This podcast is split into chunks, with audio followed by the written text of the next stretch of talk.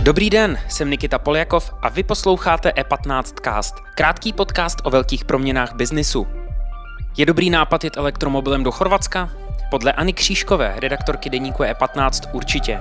S elektromobilem se dostala až do vzdáleného chorvatského Molunatu.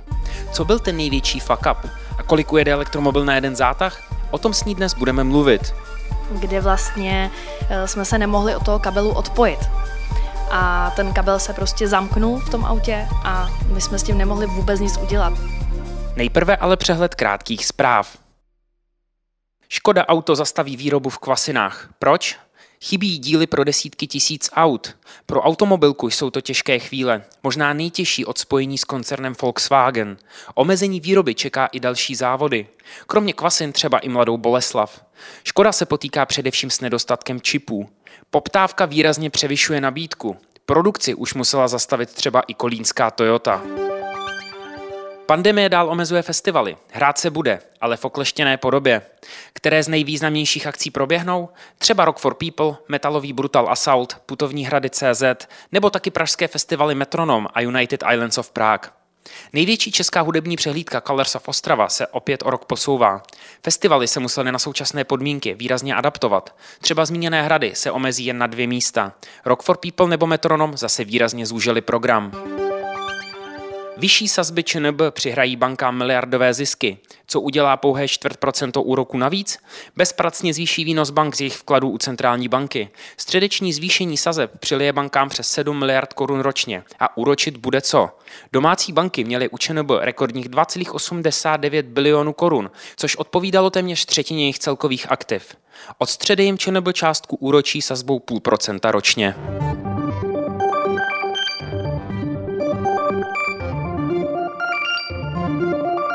Více informací najdete na e15.cz.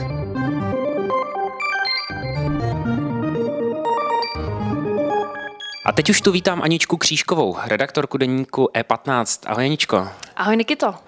Ty jsi, ty jsi rozhodla uh, půjčit si elektromobil a jet s ním z Prahy do chorvatského Molunatu, což je jako jich země, obrovská vzdálenost. Co obnáší uh, odjet elektromobilem z Prahy do Chorvatska?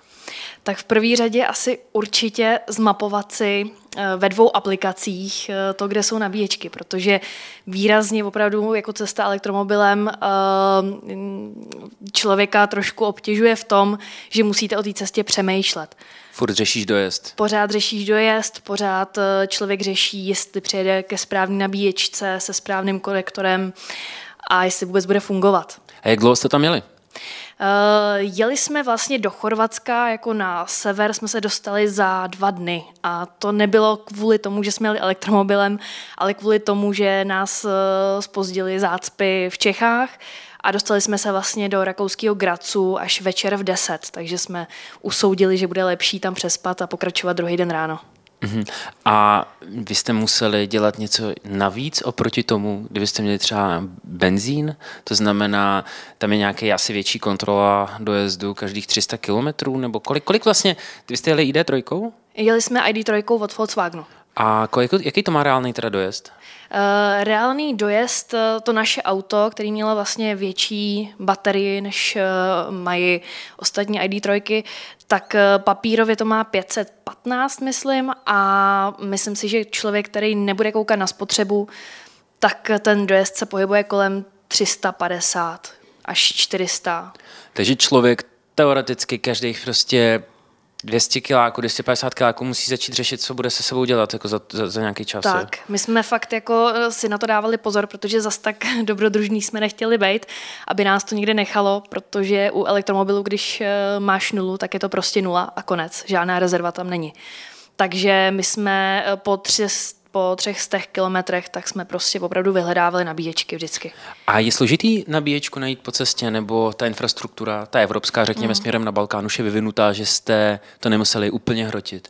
Uh, ta infrastruktura tam je vyvinutá, ale uh, ještě je to opravdu v plenkách. Je to, je to na tom vidět a e, opravdu, jako kdyby si člověk nechal dojezd 50 kilometrů, tak si troufám říct, že to může dopadnout jako špatně. Máš nějaký nejš, nejšílenější zážitek z toho, e, který, který třeba s tím nějakým způsobem může souviset? No, uh, tam bych asi jako řekla teda to, že vlastně elektromobil a nabíječky jsou prostě pořád dva počítače, který si nemusí vždycky rozumět. A to se nám stalo ve Splitu v obchodním centru u jedné nabíječky, kde vlastně eh, jsme se nemohli od toho kabelu odpojit a ten kabel se prostě zamknul v tom autě a my jsme s tím nemohli vůbec nic udělat. Až potom teda potom eh, pánové z Volkswagenu, kterým jsme volali, tak nám poradili, že prostě tady opravdu je to elektronika, takže stačí jednoduchý vypnout, zapnout. Klasicky vypnout, zapnout pomohlo. Přesně tak a pomohlo. Uh-huh. A co se týče, řekněme, geolokace těch nabíječek, je, je to všechno jako... Jak tam, to? No, tam, tam eh, jsme přijeli teda párkrát k nabíječce, kterou jsme si našli v aplikaci ale uh, ta prostě buď vůbec nebyla na místě, kde byla vyznačená a když byla, tak třeba nefungovala.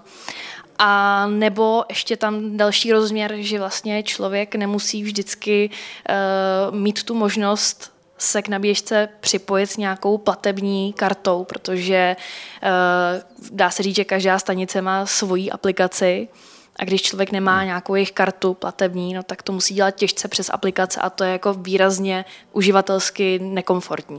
Takže vnímáš ten nedostatek vlastně v tady tom? Hmm. Kdyby, kdybyste měla říct, jako co, co vlastně jako nefunguje na tom nejvíc? Určitě jako za mě uživatelsky platební systém, protože tam opravdu my jsme měli teda výhodu, že Volkswagen nám půjčil kartu, eh, se kterou se dalo v 95% platit všude ale v těch zbylých pěti procentech, kdyby člověk měl smůlu s dojezdem, tak to dopadne špatně.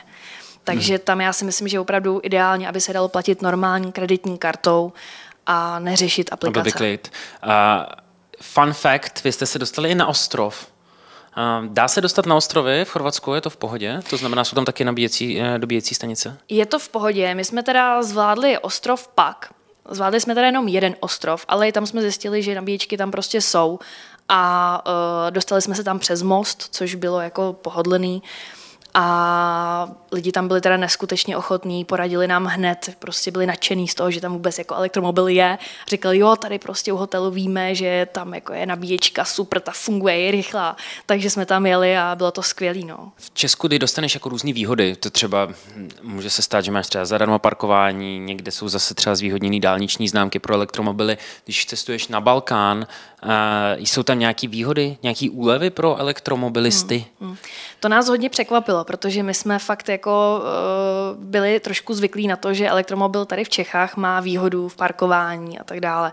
A tam jsme si na to jako opravdu mysleli, že to bude stejný. A... Že pohodička, že všude volno eh, Přesně. parkování pro elektromobil tady. Ano. Přesně tak a nebylo tomu tak. No. Tam ty výhody zatím elektromobil nemá.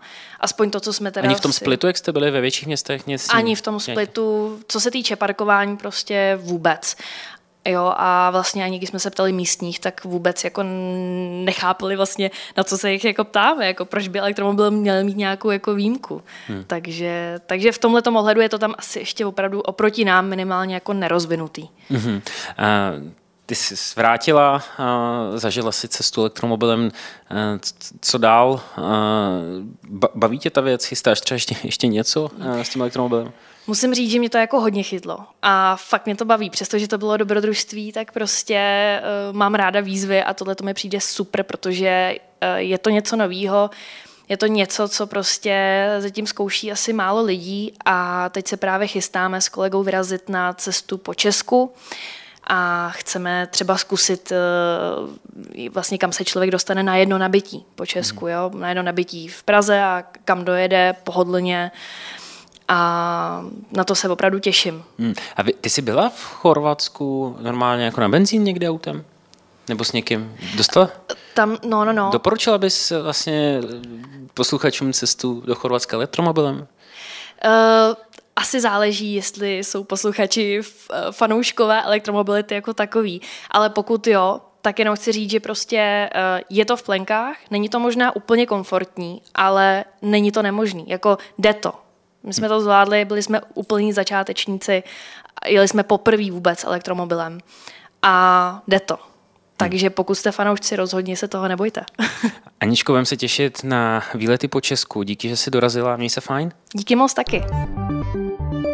Díky za pozornost. Tento podcast můžete poslouchat každé všední ráno na všech streamovacích platformách a na webu E15.